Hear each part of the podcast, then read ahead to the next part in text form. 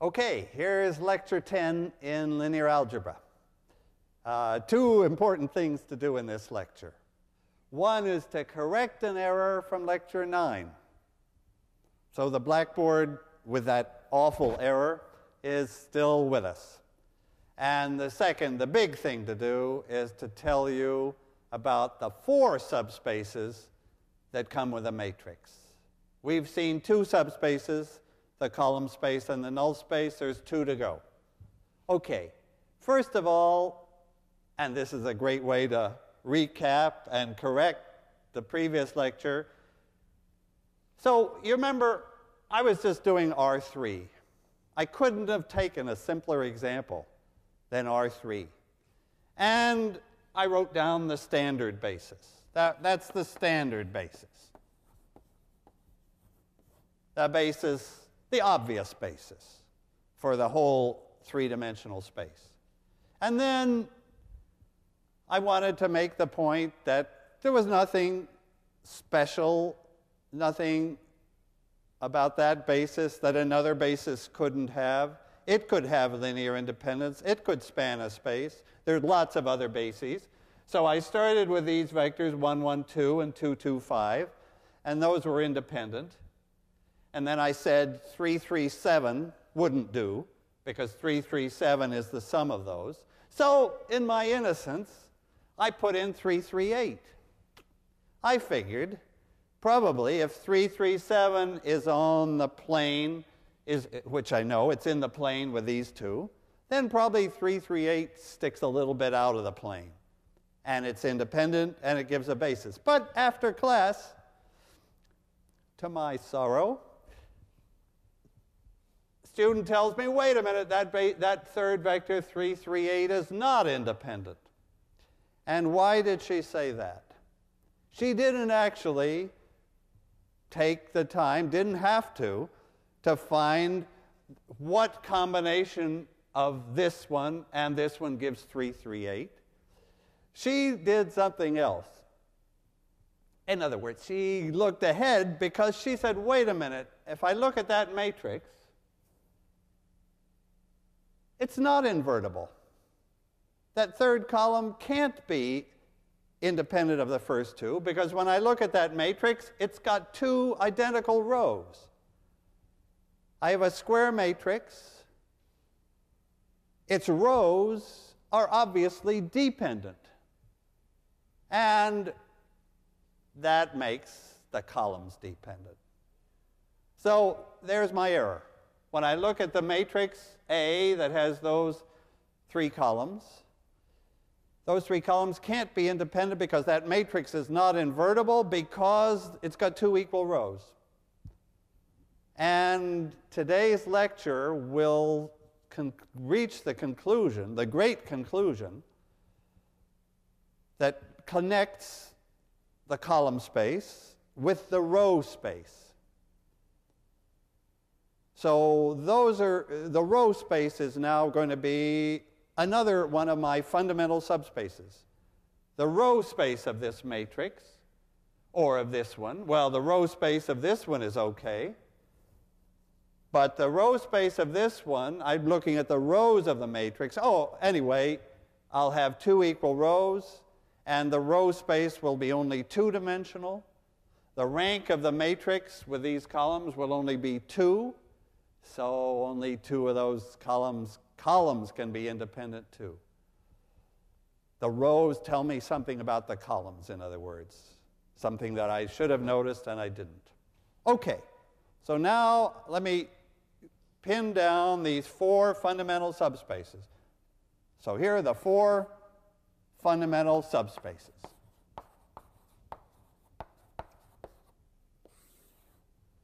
This is really the heart of this approach to linear algebra, to see these four subspaces, how they're related. So what are they? The column space. C of A the null space. N of A.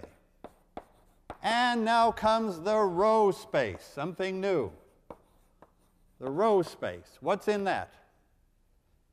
It's all combinations of the rows. That's natural.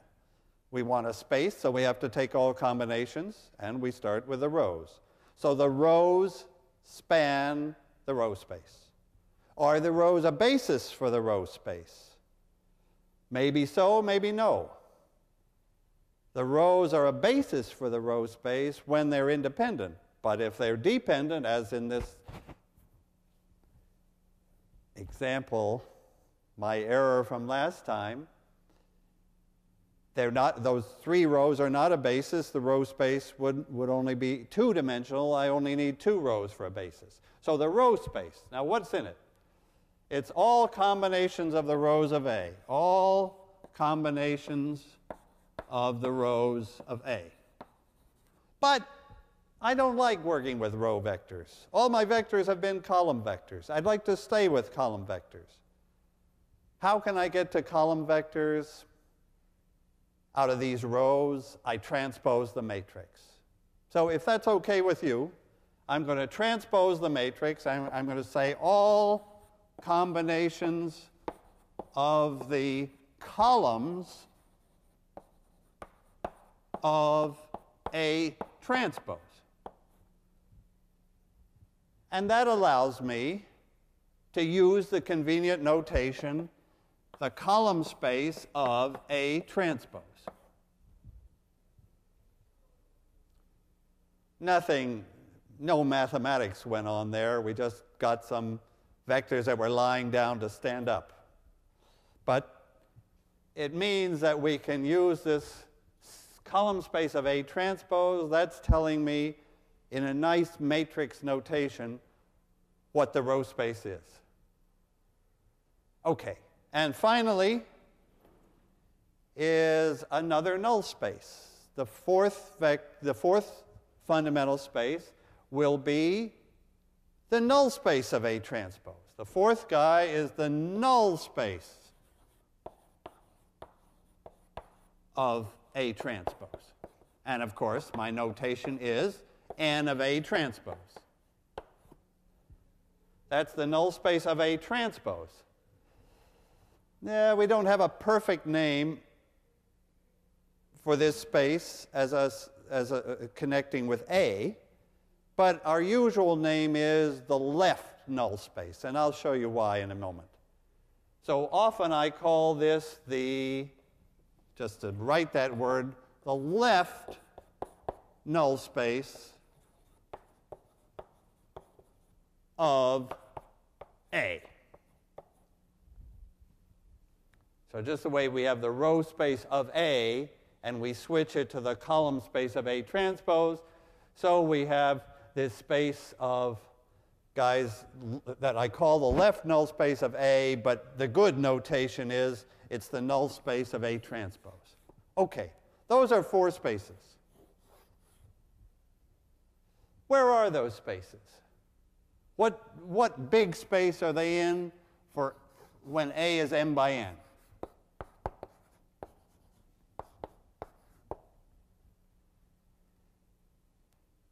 In that case, the null space of A, what's in the null space of A? Vectors with n components, solutions to AX equals 0. So the null space of A is in Rn. What's in the column space of A? Well, columns. How many components do those columns have? M. So this column space is in Rm. What about the column space of A transpose, which are just a disguised way of saying the rows of A? The rows of A in this 3 by 6 matrix have six components n components. These, the column space is in Rn. And the null space of A transpose, I see that this fourth space is already getting second, you know, second class citizen treatment and it doesn't deserve it. It's, it should be there, it is there, and shouldn't be squeezed the null space of A transpose Well, if the null space of A had vectors with n components, the null space of A transpose will be in Rm. I want to draw a picture of the four spaces. Okay. Okay. Here are the four spaces.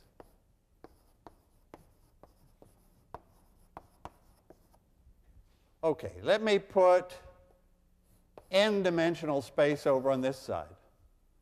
Then, which were the subspaces in Rn? The null space was, and the row space was. So here we have the, can I make that picture of the row space? And can I make this kind of picture of the null space?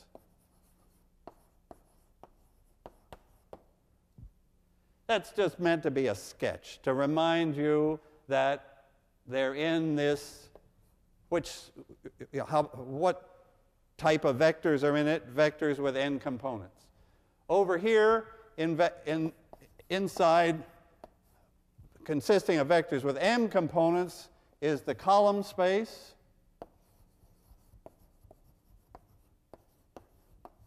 And what I'm calling the null space of A transpose. Those are the ones with M components. Okay. To understand these spaces is our, is our job now. Because by understanding those spaces, we know everything about this half of linear algebra. What do I mean by understanding those spaces? I would like to know a basis for those spaces. For each one of those spaces, how would I create, construct a basis? What systematic way would produce a basis? And what's their dimension?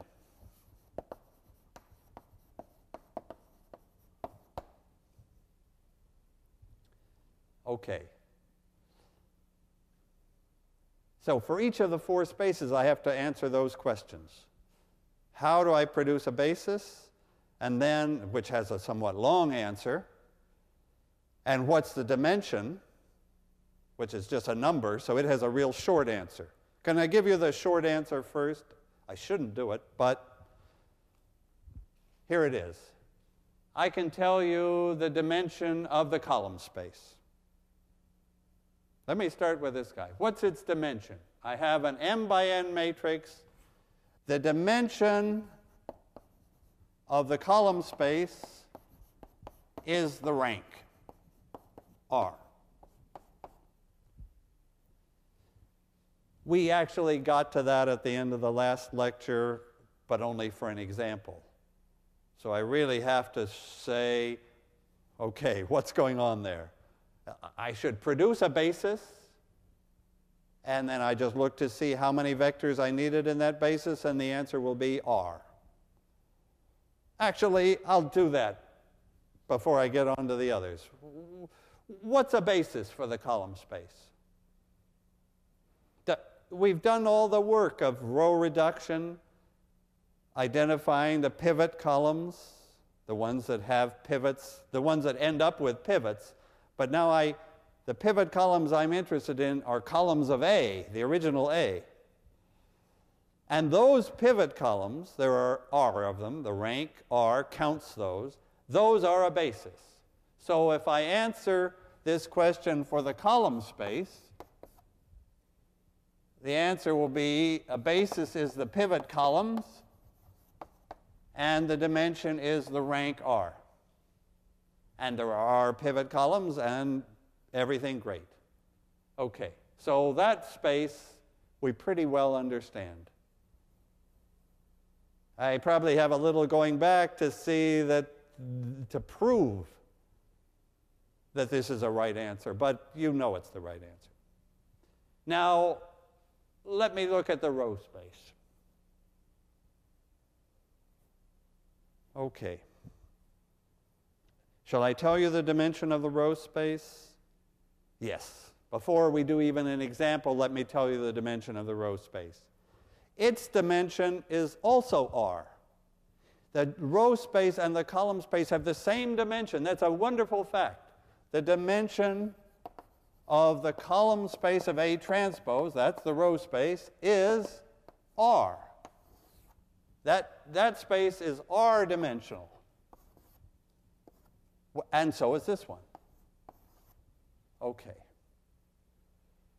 That's the, that's the sort of insight that got used in this example. If those, if those, if those uh, are the three columns of a matrix, let me make them the three columns of a matrix by just erasing some brackets.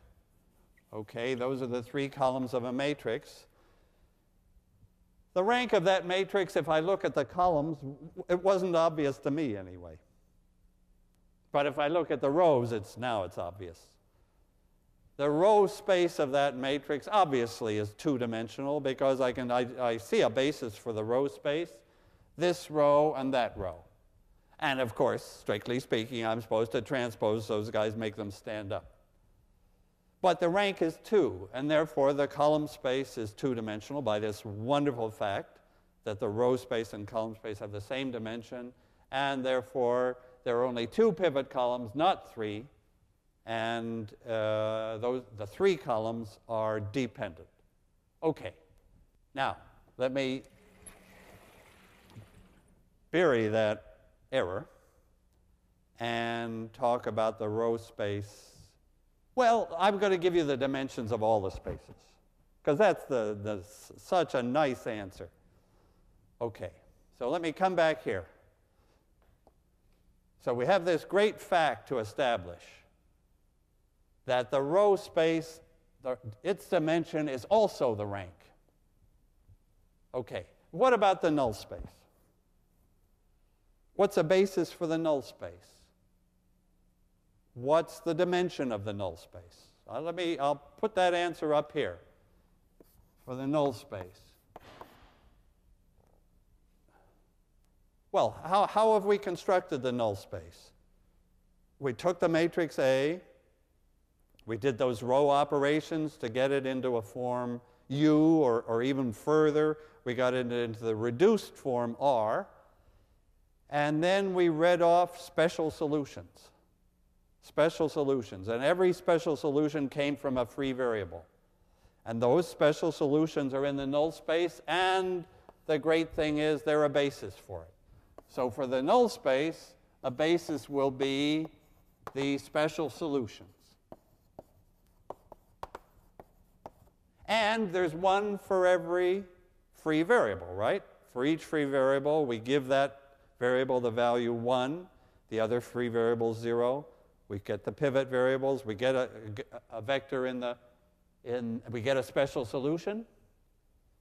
So we get altogether n minus r of them, because that's the number of free variables. If we have r, this is, this is the, the dimension is r is the number of pivot variables, this is the number of free variables. So the beauty is that those special solutions do form a basis and tell us immediately that the dimension of the null space is n, I better write this well because it's so nice, n minus r. And do you see the nice thing? That the two dimensions in this n-dimensional space, one subspace is r-dimensional, to be proved. That's the row space. The other subspace is n minus r dimensional. That's the null space. And the two dimensions, like together, give n. The sum of r and n minus r is n. And that's just great. It, it, it's really copying the fact that we have n variables. R of them are pivot variables, and n minus r are free variables, and n altogether. Okay, and now what's the dimension of this poor misbegotten fourth subspace? It's got to be m minus r. The dimension of this left null space, left out practically, is m minus r. Well, that's really just saying that this, again, the sum of that plus that is m. And m is correct. It's the number of columns in A transpose. A transpose is just as good a matrix as A. It just happens to be n by m. It happens to have m columns. So it will have m variables when I go to ax equals 0, and m of them and, and r of them will be pivot variables, and m minus r will be free variables. It, a transpose is as good a matrix as A. It follows the same rule that the, this plus the dimension, this dimension plus this dimension adds up to the number of columns. And over here, A transpose has m columns. Okay. Okay, so I gave you the easy answer, the dimensions. Now can I go back to check on a basis? We would like to think that, say, the row space, because we've got a basis for the column space. The pivot columns give a basis for the column space. Now I'm asking you to look at the row space. And I, you could say, okay, I can produce a basis for the row space by transposing my matrix, making those columns, then doing elimination, row reduction, and checking out the pivot columns in this transposed matrix. But that means you had to do all that row reduction on A transpose. It ought to be possible if we take a matrix A let me take the matrix. Maybe we had this matrix in the last lecture. 1, 1, 1, 2, 1, 2, 3, 2, 3, 1, 1, 1.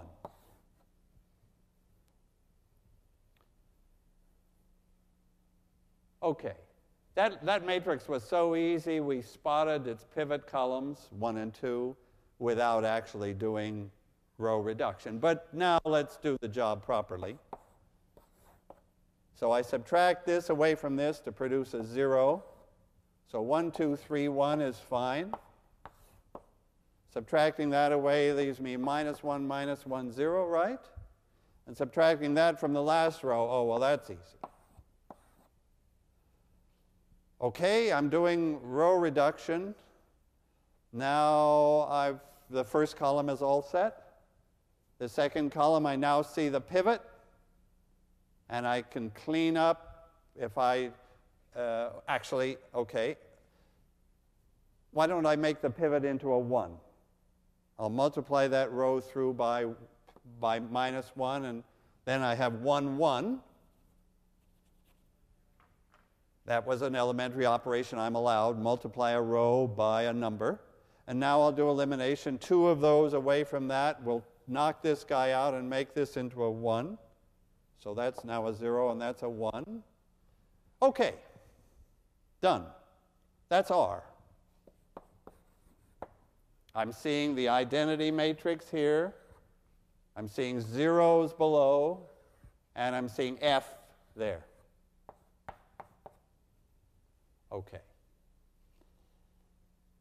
What about its row space? What happened to its row space? Well, what happened? Let me first ask, just because sometimes something does happen. Its column space changed. The column space of R is not the column space of A, right? Because 1, 1, 1 is certainly in the column space of A and certainly not in the column space of R.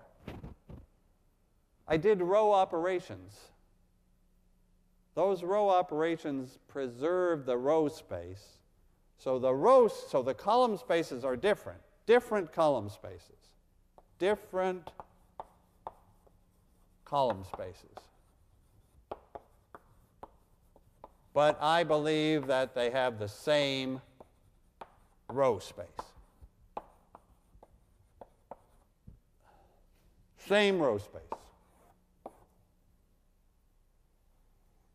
I believe that the row space of that matrix and the row space of this matrix are identical. They have exactly the same vectors in them. Those vectors are vectors with four components, right? They're all combinations of those rows.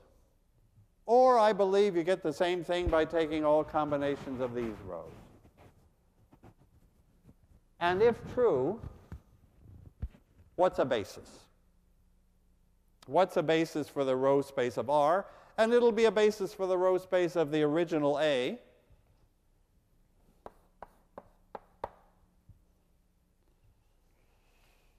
But it's obviously a basis for the row space of R. What's a basis for the row space of that matrix? The first two rows.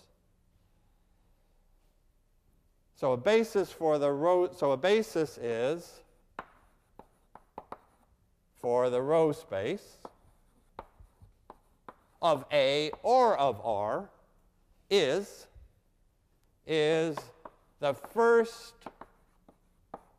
R rows of R, not of A. Sometimes it's true for A but not necessarily. But R, we definitely have a matrix here whose row space we can, we can identify. The row space is spanned by the three rows. But if we want a basis, we want independence. So out goes row 3. The, base, the row space is also spanned by the first two rows. This guy didn't contribute anything. And of course, over here, this 1, 2, 3, 1 in the bottom didn't contribute anything. We had it already. So th this, here's a basis, 1, 0, 1, 1 and 0, 1, 1, 0. I believe those are in the row space. I know they're independent. Why are they in the row space? Why are those two vectors in the row space? Because all those operations we did which started with these rows and took combinations of them. I took this row minus this row. That gave me something that's still in the row space. That's the point. When I took a, a, a, row minus a multiple of another row, I'm staying in the row space. The row space is not changing. My little basis for it is changing, and I've ended up with a, sort of the best basis if the columns of the identity matrix are the best basis for R3 or Rn, the rows of this matrix are the best basis for the row space. Best in the sense of being as clean as I can make it. Starting off with the identity and then finishing up with whatever has to be in there. Okay. Do you see then that the dimension is R? For sure, because we've got R pivots R non-zero rows, we've got the right number of vectors, R. They're in the row space, they're independent. That's it. They are a basis for the row space. And we can even pin that down further. How do I know that every row of A is a combination? How do I know they span the row space? Oh, well, Somebody says, I've got the right number of them, so they must. But th and that's true. But let me just say, how do I know that this row is a combination of these? By just reversing the steps of row reduction. If I just reverse the steps and go from A, from R back to A, then what, do I, what am I doing? I'm starting with these rows. I'm taking combinations of them after a couple of steps, undoing the subtractions that I did before, I'm back to these rows. So these rows are combinations of those rows. Those rows are combinations of those rows. The two row spaces are the same. The bases are the same. And the natural basis is this guy. Is that all right for the row space? The row space is sitting there in R in its cleanest possible form. Okay, now what about the fourth guy, the null space of A transpose? first of all, why do I call that the left null space? So let me save that and bring that down. Okay. So the fourth space is the null space of A transpose. So it, got, it has in it vectors, let me call them y, so that A transpose y equals 0. If A transpose y equals 0, then y is in the null space of A transpose, of course. So this is a matrix times a column equaling 0. And now, because I want y to sit on the left, and I want A instead of A transpose, I'll just transpose that equation. Can I just transpose that? On the right, it makes the zero vector lie down. And on the left, it's a product, A, A transpose times Y. If I take the transpose, then they come in opposite order, right? So it's Y transpose times A transpose transpose. But nobody's going to leave it like that. That's A transpose transpose is just A, of course. When I transposed A transpose, I got back to A. Now, do you see what I have now? I have a row vector, Y transpose, multiplying A, and multiplying from the left. That's why I call it the left null space. But by making it, putting it on the left, I had to make it into a row instead of a column vector. And so my convention is I usually don't do that. I usually stay with A transpose Y equals 0. Okay. And you might ask, how do we get a basis? Or I might ask, how do we get a basis for this fourth space, this left null space? Okay, I'll do it the example. As always, ah, not that one.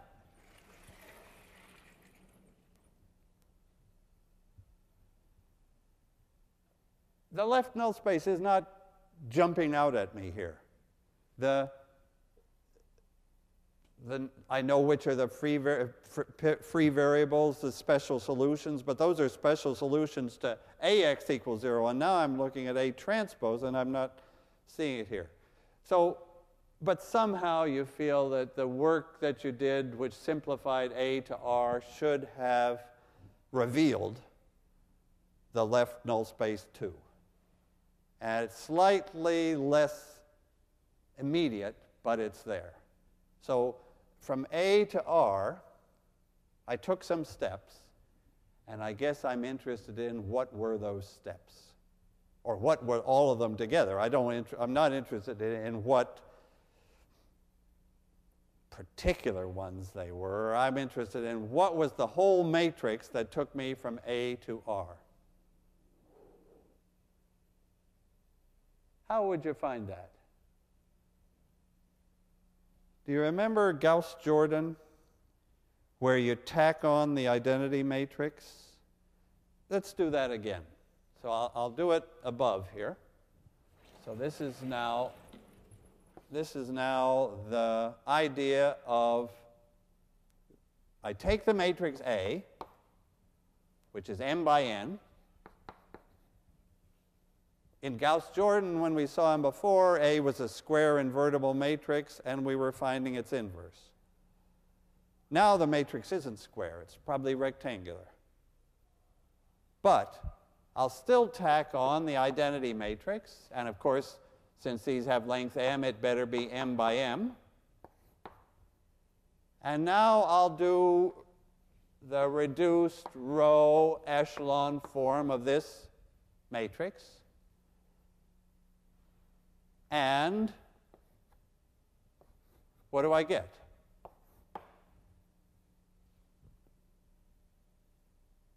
the reduced row echelon form starts with these columns, starts with the first columns, works like mad, and produces R. Of course, still that same size, m by n, and we did it before. And then, whatever it did to get R, something else is going to show up here. Let me call it E, m by m. It's whatever, you, do you see that E is just going to contain a record of what we did? We did whatever it took to get A to become R. And at the same time, we were doing it to the identity matrix. So we started with the identity matrix, we buzzed along. So we took some, all this row redu reduction amounted to multiplying on the left by some matrix some series of elementary matrices that all together gave us one matrix, and that matrix is E. So all this row reduction stuff amounted to multiplying by E. How do I know that? It certainly amounted to multiplying by something, and that something took I to E, so that something was E. So now look at the first part, E, A is R. No big deal. All I've said is that the row reduction steps that we all know well, taking A to R, are in, a, in some matrix, and I can find out what that matrix is by just tacking I on and seeing what comes out. What comes out is E. Let's just review the invertible square case. What happened then? because I was interested in it in chapter 2 also. When A was square and invertible, I took AI, I did row, row elimination. What, what was the R that came out? It was I. So in chapter 2, in chapter 2, R was I. The, row, the reduced row echelon form of a nice invertible square matrix is the identity. So if R was I, in that case, then E was then E was A inverse because EA is I. Good. That's, that was good and easy. Now, what I'm saying is that there still is an E, it's not A inverse anymore because A is a rectangular. It hasn't got an inverse. But there is still some matrix E that connected this to this. Oh, I should have figured out in advance what it was. Shoot.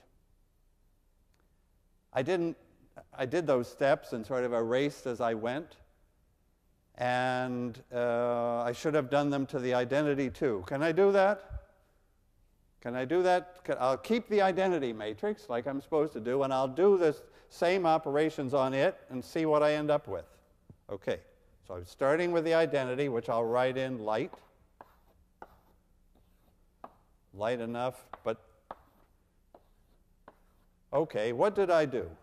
I subtracted that row from that one and that row from that one. Okay, I'll do that to the identity. So I subtract that first row from row 2 and row 3. Good. Then I think I multiplied, do you remember? I multiplied row 2 by minus 1.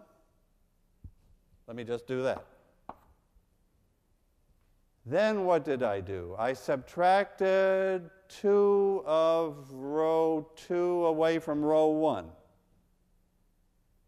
I better do that. Subtract 2 of this away from this. That's minus 1 Two of these away leaves a plus 2 and 0. I believe that's E. The way to check is to see, multiply that E by this A, just to see, did I do it right?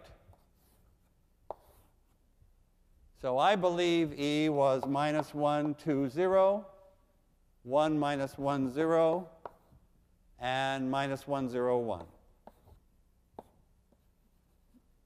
Okay, that's my E, that's my A, and that's R. All right. all I'm struggling to do is, right, the reason I wanted this blasted E was so that I could figure out the left null space. Not only its dimension, which I know, actually, what is the dimension of the left null space? Here's my matrix. What's the rank of the matrix? 2. And the dimension of the, null, of the left null space is supposed to be m minus r, 3 minus 2, 1. I believe that the left null space is one dimensional. There is one combination of those three rows that produces the zero row. There is a, there's a, a basis. A basis for the left null space has only got one vector in it. And what is that vector? It's here in the last row of E. But, ah, we could have seen it earlier. What combination of those rows gives the zero row? Minus one of that, plus one of that. So a basis for the left null space of this matrix, I'm looking for combinations of rows that give the zero row, if I'm looking at the left null space.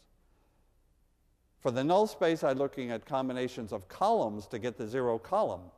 Now I'm looking at combinations of these three rows to get the zero row, and of course, there is my zero row, and here is my vector that produced it. Minus one of that row and one of that row. Obvious. Okay. So in that example, and actually in all examples, we have seen how to produce a basis for the left null space. I won't ask you that all the time. Because it, did, it, it didn't come out immediately from R. We had to keep track of E for that left null space.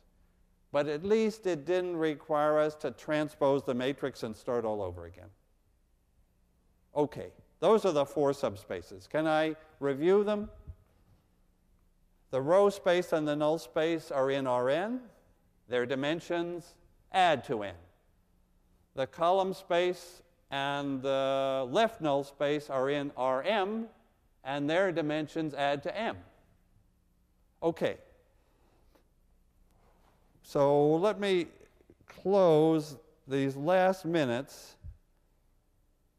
by pushing you a little bit more to a new type of vector space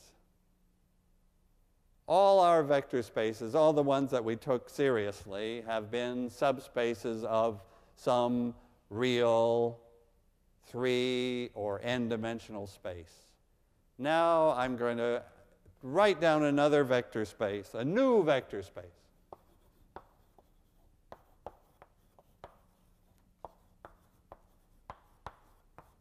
Say all three by three matrices.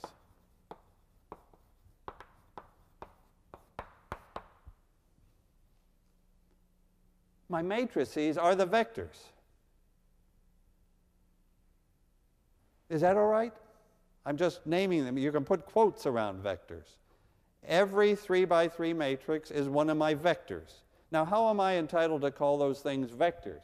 I mean, they look very much like matrices. But they're vectors in my vector space because they obey the rules. All I'm supposed to be able to do with vectors is add them I can add matrices. I'm supposed to be able to multiply them by scalar numbers, like 7. Well, I can multiply a matrix by 7. And that and I can take combinations of matrices. I can take 3 of one matrix minus 5 of another matrix. And those combinations, there's a zero matrix, the matrix that has all zeros in it. If I add that to another matrix, it doesn't change it. All the good stuff. If I multiply a matrix by 1, it doesn't change it. All those eight rules for a vector space that we never wrote down, all easily satisfied. So now we have a different. Now, of course, you can say you can multiply those matrices. I don't care. For the moment, I'm only thinking of these matrices as forming a vector space, so I am only doing a plus b and c times a. I'm not interested in AB for now. The fact that I can multiply is not relevant to, the, to a vector space. Okay, so I have three by three matrices. And how about subspaces? What's, tell me a subspace of this matrix space. Let me call this matrix space M. That's my matrix space, my space of all three by three matrices. Tell me a subspace of it. Okay, uh, what about the tri upper triangular matrices? So subspaces, subspaces of M.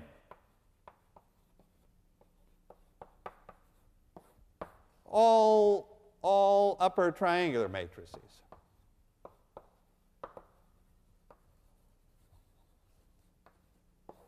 Another subspace, all symmetric matrices.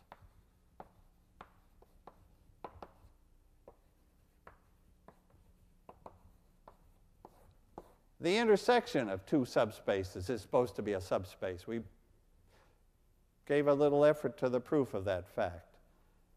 If I look at the matrices that are in this subspace, they're symmetric, and they're also in this subspace, they're upper triangular. What do they look like? Well, if they're symmetric, but they have zeros below the diagonal, they better have zeros above the diagonal. So the intersection would be diagonal matrices. That's another subspace, smaller than those. How can I use the word smaller? Well, I'm now entitled to use the word smaller. I mean, well, one way to say is okay, these are contained in those. These are contained in those. But more precisely, I could give the dimension of these spaces.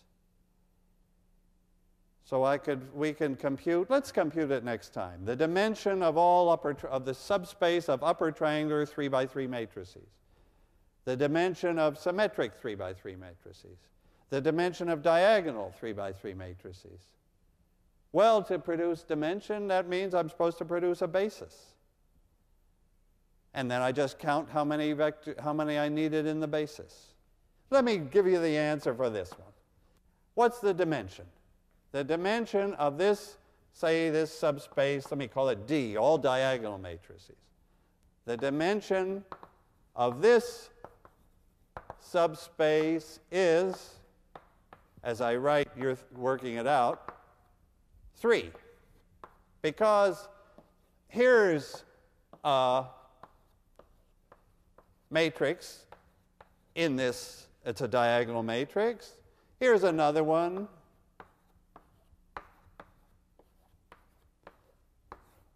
Here's another one. Better make it diagonal. Let me put a 7 there.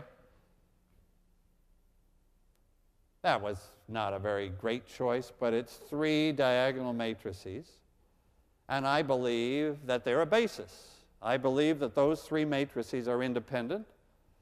And I believe that any diagonal matrix is a combination of those three. So they span the subspace of diagonal matrices. Do you see that idea? It's like stretching the idea from Rn to Rn by n, 3 by 3.